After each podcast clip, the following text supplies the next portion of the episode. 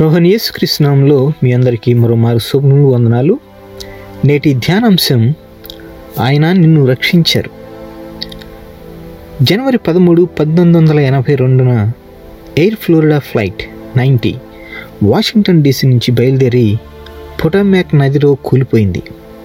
ఇది శీతాకాలం. నది మంచుతో నిండి ఉంది. నదిపై ఉన్న వంతెన సమీపంలో ఈ ప్రమాదం సంభవించింది. టీవీ కెమెరాలు ఆ దృశ్యాలను వాటిలో బంధించాయి.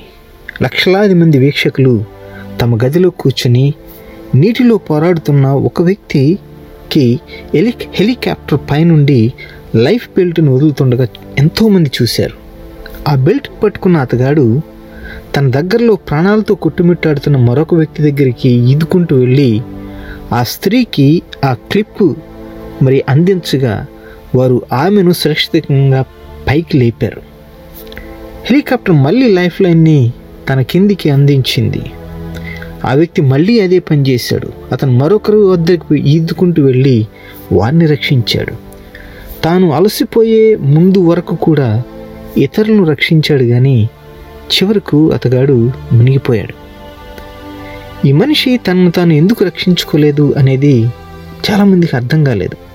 దానికి సమాధానం అతను ఇతరులను రక్షించడానికి ఇష్టపడి తన వరకు వచ్చే వరకు తన వరకు వచ్చిన తర్వాత తను తాను రక్షించుకోలేకపోయాడు. మరింత అద్భుతమైనటువంటి విషయం ఏంటంటే ఈ సందర్భంలో ఏసయ్య నిన్ను నన్ను రక్షించడానికి ఇష్టపడ్డాడు కానీ తను తాను రక్షించుకోలేదు. అది రక్షించుకోలేకపోవడం వలన కాదు. కానీ మరి తను రక్షించుకుంటే మనల్ని రక్షించే అవకాశం ఉండనందున ఈరోజు లోకరక్షకుడైన యేసుపై నీ ఆలోచనను కేంద్రీకరించి ఆయన నిన్ను ఎలా రక్షించాడో ధ్యానించు. కీర్తన ఇరవై ఒకటో కీర్తన మొదటి ఏడు వచనాలు మనం ఈరోజు నా చదువుతున్నాం. ఇందులో దేవుని చేత మనం రక్షించబడ్డామని జ్ఞాపకం చేసుకోవాలి. నిన్ను నీవు రక్షించుకోలేవు అనే విషయం ప్రియదేవుని బిడ్డ నువ్వు ఎన్నడూ కూడా మర్చిపోదు దేవుడు మాత్రమే నిన్ను రక్షించగలడు. తన ఎడతెగని ప్రేమ వల్ల నిన్ను రక్షించాడు ఆయన. కావున దావిదు వలె ఈరోజు ఆయనపై నమ్మకం ఉంచు. కీర్తనకారుడైనటువంటి దావీదు తన రక్షణను బట్టి దేవుణ్ణి స్తుతించడంతో ప్రారంభమవుతుంది ఈ కీర్తన. యహోవా రాజు నీ బలమును బట్టి సంతోషించుచున్నాడు. నీ రక్షణను బట్టి అతడు ఎంతో హర్షించుచున్నాడు అంటాడు మొదటి వచనంలో. ఈ ప్యాసేజ్ మొత్తంలో రక్షణకు సంబంధించిన అనేక ఆశీర్వాదాల్లో మరి కొన్నింటిని మనం చూస్తాం ఈ ప్యాసేజ్లో మొదటిగా మన ప్రార్థనలకు జవాబు. అతని మనోభీష్టము నీవు సఫలము చేయుచున్నావు. అతని పెదవుల్లో నుండి వచ్చిన ప్రార్థన నీవు మానక అంగీకరించుచున్నావు అంటాడు కీర్తనకారుడు రెండవ చరణంలో. రెండవదిగా నిరంతరం ఆశీర్వాదాలు. శ్రేయస్కరమైన ఆశీర్వాదములతో నీవు అతన్ని ఎదుర్కొనుచున్నావు. అతని తల మీద అపరంజి కిరీటముని ఉంచి ఉన్నావు అంటాడు మూడో వచనం. అలాగే ఆరో వచనంలో మొదటి భాగంలో అంటాడు నిత్యము ఆశీర్వాద కారకుడిగా నుండినట్లు నీవు అతన్ని నియమించి ఉన్నావు అని. మూడవదిగా నిత్య జీవితం. ఆయుష్ నిమ్మని అతడు నిన్ను వరమడుగగా నీవు దాన్ని అతనికి అనుగ్రహించి ఉన్నావు. సదాకాలము నిలుచు దీర్ఘాయువు నీవు దయచేసి ఉన్నావు అంటాడు నాలుగో చరణంలో. నాలుగోదిగా విజయవంతమైన జీవనం. ఐదో వచనంలో అంటాడు కదా నీ రక్షణ వలన అతనికి గొప్ప మహిమ కలిగను. గౌరవ ప్రభావములను నీవు అతనికి ధరింపజేయుచున్నావు అంటాడు. ఐదవ ఆశీర్వాదం ఆనందం సంతోషం. నీ సన్నిధిని సంతోషముతో అతనిని ఉల్లసింపజేసి ఉన్నావు అంటాడు ఆలోచనంలో. రెండవదిగా మత్స్సు వార్త ఇరవై ఏడవ అధ్యాయము పదకొండవ వచ్చిన నుండి నలభై నాలుగవ వచ్చిన వరకు మనం చూస్తాం. ఇందులో స్వీయ త్యాగం ద్వారా రక్షించబడ్డాం. పాత నిబంధనలోని దేవుని ప్రజలు మెస్సియ అదే క్రీస్తు కొరకు ఎదురు చూశారు. అంటే వారికి క్రీస్తు అనే పదం తెలియదు కానీ మెస్సియా అని తెలుసు. ఈ మెస్సియా సర్వకాలము దేవుని సింహాసనమును రాజ్యము నియమించును న్యాయము వలనను నీతి వలనను రాజ్యమును స్థిరపరచుటకు అతడు సింహాసనాసీనుడై రాజ్య పరిపాలన చేయను అని చెప్పి యషయ ముందుగా ప్రవచించాడు తొమ్మిదవ అధ్యాయం ఏడవ వచనంలో. అయితే పాత నిబంధనలో మెస్సియానిక్ నిరీక్షణ యొక్క మరొక ఆలోచన కూడా ఉంది. ఇది యషయ గ్రంథము నలభైవ అధ్యాయం నుంచి యాభై ఐదో అధ్యాయంలో కనిపించేటటువంటి శ్రమ సేవకుడిలో కనిపిస్తుంది. అతను వధకు తేబడు గొర్రెపిల్లలా నడిపించబడ్డాడు అంటాడు యషయా యాభై మూడు ఏడులో. అతను లోకపాపాన్ని తనపై వేసుకుని దోషుల తరపున మరణిస్తారని ఐదు ఆరు చరణాల్లో వచనాల్లో మనం చూస్తాం. మెస్సియానిక్ రాజు శ్రమసేవకుడు ఇద్దరు ఒకరే అని ఎవరూ ఊహించలేదు. అయినప్పటికీ యేసు ఈ గొప్ప మెస్సియానిక్ ఇతివృత్తాలను ఒకచోట చేర్చాడు. యేసు రాజు మరియు శ్రమ సేవకుడు కూడా.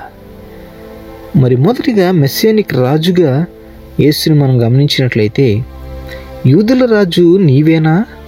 మత ఇరవై ఏడు పదకొండులో యేసును పిలాతు అడుగుడం మనం చూస్తాం అక్కడ. ఆయనేమో నీవన్నట్టే పదకొండు వచనంలో అని జవాబిస్తారు. చూడండి యూదుల రాజా నీకు శుభమని ఇక్కడ సైనికులు యేసును అపహసించడం చూస్తాం ఇరవై తొమ్మిదిలో. ఇతడు యూదుల రాజైన యేసు అని ఆయన మీద మోపబడిన నేరము వ్రాసి ఆయన తలకు పైగా ఉంచిరి అని మనం ఒక ముప్పై ఏడో వచనంలో చూస్తాం. అలాగే శాస్త్రులను పెద్దలను ప్రధాన యాజకులను కూడా ఆయన్ను అపహసించుచు వీడు ఇతరులను రక్షించను తను తానే రక్షించుకొనలేదు. ఇస్రాయేలు రాజు కదా అంటూ ఆయన్ని ఎగతాళి చేయడం నలభై రెండో వచనంలో చూస్తాం. యేసు చేసిన ఏకైక నేరం రాజుగా క్రీస్తుగా మెస్సీగా మరియు దేవుని కుమారుడిగా ఉండటయే అని మత్తయి ఈ ప్రత్యేకంగా ఈ అధ్యాయంలో స్పష్టం చేస్తారు. పదకొండు ఇరవై రెండు నలభై మూడు వచ్చినాల్లో ఇందులో రెండవదిగా శ్రమ సేవకుడు యేసు కూడా ఈ ప్రవచనాలను నెరవేర్చడం చూస్తాం. యాభై మూడు ఏడులో యశయ గ్రంథము ఆ ప్రవచనం. వదకు తేబడి గొర్రె పిల్లయు బొచ్చు కత్తిరించు అని ఎదుట గొర్రెయు మౌనముగా ఉండినట్లు అతడు నోరు తెరవలేదు అనే ప్రవచన నెరవేర్పు ఇక్కడ మనం చూస్తాం. పెద్దలు అలాగే ప్రధానులు తను నిందించినప్పుడు ఆయన సమాధానం చెప్పలేదు. మత్త ఇరవై ఏడు పన్నెండులో చూస్తాం. అయితే పదమూడు పద్నాలుగు వచ్చినాల్లో పిలాత్ అంటాడు నీ మీద వీరిని నేరములు మోపుచున్నారు నేరములు మోపుచున్నారు నీవు వినలేదా? అని ఆయన అడిగినప్పుడు అయితే ఆయన ఒక మాటకైనను అతనికి ఉత్తరం ఇయ్యలేదు గనుక ఆ అధిపతి మిక్కిలి ఆశ్చర్యపడెను అనే మాటను చూస్తాం. ఏసయ్య ఏ పాపము ఎరుగని శ్రమసేవకుడు? నిన్ను స్వతంత్రునిగా చేయడానికి నీ స్థానంలో మరణించినటువంటి వారు ఆయన ఈ కోణంలో బరబ్బాస్ మరి దోషులైన నీకు నాకు సూచనగా ఉన్నాడు. అతను ప్రసిద్ధుడైన ఒక నేరస్తుడు అని లేఖనం సెలవిస్తుంది పదహారు వచనంలో. ఇక్కడ బరబ్బానా లేక క్రీస్తనబడిన యేసునా అనేది ప్రశ్న పదిహేడులో. అయితే మత ఛాందస్వాదులచే ప్రేరేపబడినటువంటి జనులు ఉన్నారే? వాళ్ళు బరబ్బను కోరుకుని యేసును సంహరించుటకు అప్పగించారట. నేరస్తుడైన బరబ్బ విడుదల చేయబడ్డాడు. ఏ నేరము ఎరుగని యేసయ్య శిక్షించబడ్డారు. శ్రమ సేవకుని గురించి యషయ్ చెప్పిన ప్రవచనం ఈ సందర్భంగా నెరవేరింది. యాభై మూడు ఐదులో అంటాడు మన అతిక్రమములను బట్టి అతడు గాయపరచబడిను మన దోషమును బట్టి నలగొట్టబడిను మన సమాధానార్థమైన శిక్ష అతని మీద పడెను అని యశ్య ప్రవచించాడు. యేసు ఎంతో కాలంగా ఎదురు చూస్తున్న రారాజు అయినప్పటికీ ఆయన ప్రజలు ఆశించినటువంటి ఒక గొప్ప విజయం నుండి మరొక విజయానికి తీసుకువెళ్ళే రాజు అయితే కాదు ఈయన. బదులుగా మరి యేసు అసూయ తప్పుడు ఆరోపణలు అన్యాయమైన విమర్శలు అపార్థము బలహీనమైన అధికారులు దొంగలతో సహా మత పండితుల నుండి అలాగే లౌకిక వ్యక్తుల నుండి అపహాస్యాలను మరి అవమానాలను ఎదుర్కోవాల్సి వచ్చింది కదా ఏసయ్య ఇది అన్ని వైపుల నుండి వచ్చింది దేవుళ్ళారా ఒకవైపు నుంచి కాదు. యేసు నిర్దోషి అని పిలాతుకు తెలుసు. ఇరవై ఏడు పద్దెనిమిదిలో మనం గమనిస్తే వారు అసూయ చేత ఆయన్ను అప్పగించిరని అతడు ఎరిగి ఉండెను అని చూస్తాం. అసూయ ఏం చేస్తుందంటే తరచుగా మతం అది మతం యొక్క పాపం అనమాట ఈర్ష్య అసూయలు. దేవునుడు మనకంటే వేరే వారిని ఎక్కువగా ఉపయోగిస్తున్నట్లుగా అనిపిస్తే అలాంటి వారిపై ఈర్ష్యపడడం అనేది చాలా సులభంగా సంభవిస్తుంది.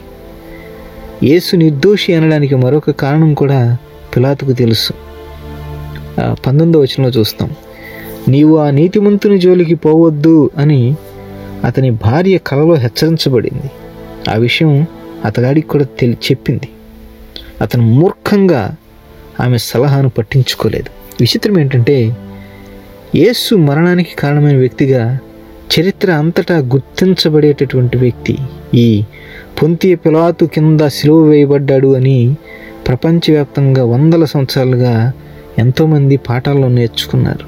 యేసును గురించి ఇతరులను నిందించడం ద్వారా తనను తాను నింద నుండి తప్పించుకోవడానికి యత్నించాడు ఈ పిలాతు. ఇరవై నాలుగులో ఉంటుంది కదా ఈ నీతిమంతుని రక్తమును గూర్చి నేను నిరపరాధిని మీరే చూచుకొనుడి అని చెప్తాడు. కొరడాలతో కొట్టి సిలువు వేయడానికి అప్పగించబడినప్పుడు యేసు రక్తం చిందించబడింది. మరో విచిత్రం ఏంటంటే ఆ దారిన పోయేవారు నీవు దేవుని కుమారుడు సిలువు మీద నుండి దిగు అనడం. అయితే యేసు లోకపాపాన్ని తొలగించడానికి వచ్చిన దేవుని గొర్రెపిల్లగా మరి చనిపోయారు. ఏసయ్య త్యాగం స్వచ్ఛందమైనదని అక్కడ చూచే వారికి అర్థం కాలేదు. వారు అంటారు కదా వీడు ఇతరులను రక్షించను తను తానే రక్షించుకొనలేడు అని. ఆయన తను తాను రక్షించుకోవడానికి నిరాకరించాడు కాబట్టే నిన్ను నన్ను రక్షించగలిగాడు. చివరిగా నిర్గమకాండం పదకొండు పన్నెండు అధ్యాయాలు. దేవుని గొర్రెపిల్ల ద్వారా నీవు నేను రక్షించబడ్డాం. యేసు తన శిష్యులతో అంటాడు రెండు దినములైన పిమ్మట పస్కా పండుగ వచ్చిననియు? అప్పుడు మనుష్య కుమారుడు సిలువ వేయబడ్డకై అప్పగింపబడినని మీకు తెలియను. మొత్తం ఇరవై ఆరు రెండులో. పౌల్ గారు అంటారు కదా క్రీస్తు అను మన పస్కా పశువు వధింపబడిను. మొదటి కొరింది ఐదు ఏళ్ళు అంటారు. సో మొదటి పస్కాలో పాత నిబంధన క్రింద గొర్రెపిల్ల రక్తం దేవుని ప్రజలను రక్షించింది. ఆ, పన్నెండవ అధ్యాయం నిర్గమకాండంలో చూస్తాం. కొత్త నిబంధన కింద నీవు ఇప్పుడు ఎంతో మెరుగైన స్థితిలో ఉన్నావు దేవుని బిడ్డ యాక్చువల్గా యేసు రక్తం దేవుని గొర్రెపిల్ల అయినటువంటి యేసు రక్తం నిన్ను శాశ్వతంగా శుభ్రపరచి రక్షిస్తుంది. ఈవెన్ హిబ్రిల్ రాసిన పత్రిక తొమ్మిదో అధ్యాయము పన్నెండో వచనం నుంచి తర్వాత చదవండి. సో మొదటి పస్కాలో ఒక గొర్రెపిల్లను బలి ఇవ్వాలి. గొర్రెపిల్ల లోపము లేనిదై ఉండాలి. పన్నెండు ఐదు ప్రకారం నిర్గమ నిర్గమకాండం పన్నెండు ఐదు ప్రకారం. అది నిర్దోషి అయిన యేసుకు సాదృశ్యం ఉంది కదా. గొర్రెపిల్ల యొక్క రక్తమును గూర్చి గొప్పగా ప్రస్తావించబడింది. ఏడో వచనము పదమూడు అలాగే ఇరవై రెండు ఇరవై మూడు వచనాల్లో. నిర్దోషమైన గొర్రెపిల్ల రక్తాన్ని బలిగా చిందించాలి. ఇరవై ఏడవ వచనంలో సో బాప్తిస్మిచ్చి యోహాను ఏసైని చూసి ఇదిగో లోక పాపమును మోసుకొని పోవు దేవుని గొర్రెపిల్ల అంటాడు యోహాను స్వార్త ఒకటి ఇరవై తొమ్మిదిలో. గొర్రెపిల్ల రక్తం ప్రజలను దేవుని తీర్పు నుండి కాపాడింది. అది పస్కా బలి. నిర్గమకాండం పన్నెండు ఇరవై ఏడు ప్రకారం. ఇది ఏసయ బలికి సాదృశ్యంగా ఉంది. పస్కా గొర్రెపిల్ల గురించి దేవుని సూచన మరి నలభై ఆరు వచ్చిన చూస్తాం. దానిలో ఒక్క ఎముకనైనను మీరు విరవకూడదు అని అంటాడు. చూడండి ఆ మాట యేసు మరణంతో ప్రత్యేకంగా నెరవేరి నెరవేరిందని జ్ఞాపకం చేసుకోవాలి. ఒక ఒక వ్యక్తి కాళ్ళు విరగ్గొ కొట్టడం అనేది శిలువ మరణాన్ని మరింత వేగవంతం చేస్తుంది యాక్చువల్గా. అందుకే యూజువల్గా సిలువు మరణంలో తొందరగా కాళ్ళు విరిచేస్తారు వాళ్ళు తొందరగా చనిపోవాలని. వారు ఏసుతో పాటు సిలువ వేయబడిన మరో ఇద్దరు వ్యక్తులు ఐ మీన్ ఒక వ్యక్తిని విడుదల చేశారు. అక్కడ ఆ వ్యక్తులు కాళ్ళను విరిచారు. కానీ వారు యేసు వద్దకు వచ్చి ఆయన అప్పటికే చనిపోయాడని మరి కనుగొని వారు ఆయన కాళ్ళు విరగ్గొట్టలేదు. యోహాను పంతొమ్మిది ముప్పై మూడులో మనం చూస్తాం ఆ ఇద్దరి కాళ్ళను ఎరగొట్టారు కానీ ఏసయ్య కాళ్ళు మాత్రం విరగొట్టలేదు ఒక ఇంటి ద్వారపు కమ్ములపై రక్తం ఉన్న చోట ఇంట్లో అప్పటికే మరణం సంభవించినట్లు సూచిస్తుంది కదా. ద్వారబంధపు కమ్ములపై రక్తాన్ని పూయడం ద్వారా దేవుని మాట మాటకు కట్టుబడి ఉన్నవారు తప్పించుకోబడ్డారు. దేవుని గొర్రెపిల్లైన యేసు రక్తము నీ కొరకు నా కొరకు చిందింపబడింది. యేసు మన పక్షాన ఎలా బలి అయినో మరి ఆ విషయాన్ని ఈ పస్కా సూచిస్తుంది. ప్రియదేవుని బిడ్డ ఆయన నేను రక్షించాడని నీవు గుర్తించావా? తండ్రి నీవు నన్ను రక్షించినందుకు నేను ఎంతగానో స్థుతిస్తున్నాను ప్రభా. మీ ఎడబాయని ప్రేమకు మీరిచ్చిన అనేక ఆశీర్వాదాలకు ధన్యవాదాలు నాయన. నేడు నీ యందు నమ్మిక ఉంచి నీ నా జీవితాన్ని ముందు కొనసాగించుకుంటున్నాను. మీరు నా కోసం చేసిన త్యాగాలకు అనుభవించిన శ్రమలకు ఏమిచ్చి మీ రుణం తీర్చుకోగలను ప్రభా? నన్ను రక్షించుకోవడానికి మిమ్మల్ని మీరు రక్షించుకోకూడదని ఎంచుకున్నందుకు వందనాలు నాయన. నా కోసం చిందించిన యేసు రక్తానికి ధన్యవాదాలు. నా జీవితమంతయు మీకు అర్పిస్తూ నా దేహము నా మనస్సు నా సంకల్పం నా నిర్ణయాలు నా కుటుంబం బాంధవ్యాలు నా సంపద మీరు నాకు ఇచ్చిన ప్రతిదీ తుదకు మరి నా పని నేను చేసే పని మీ కొరకైన సేవ ప్రతిదీ మీకు అర్పించుకుంటున్నాను ఆయన నా జీవితంలో దేవుని గొర్రెపిల్ల రక్తం ద్వారా వచ్చిన రక్షణను బట్టి నేను స్థుతిస్తూ ఏసునామున ప్రార్థిస్తున్నాను తండ్రి. ఆమెన్.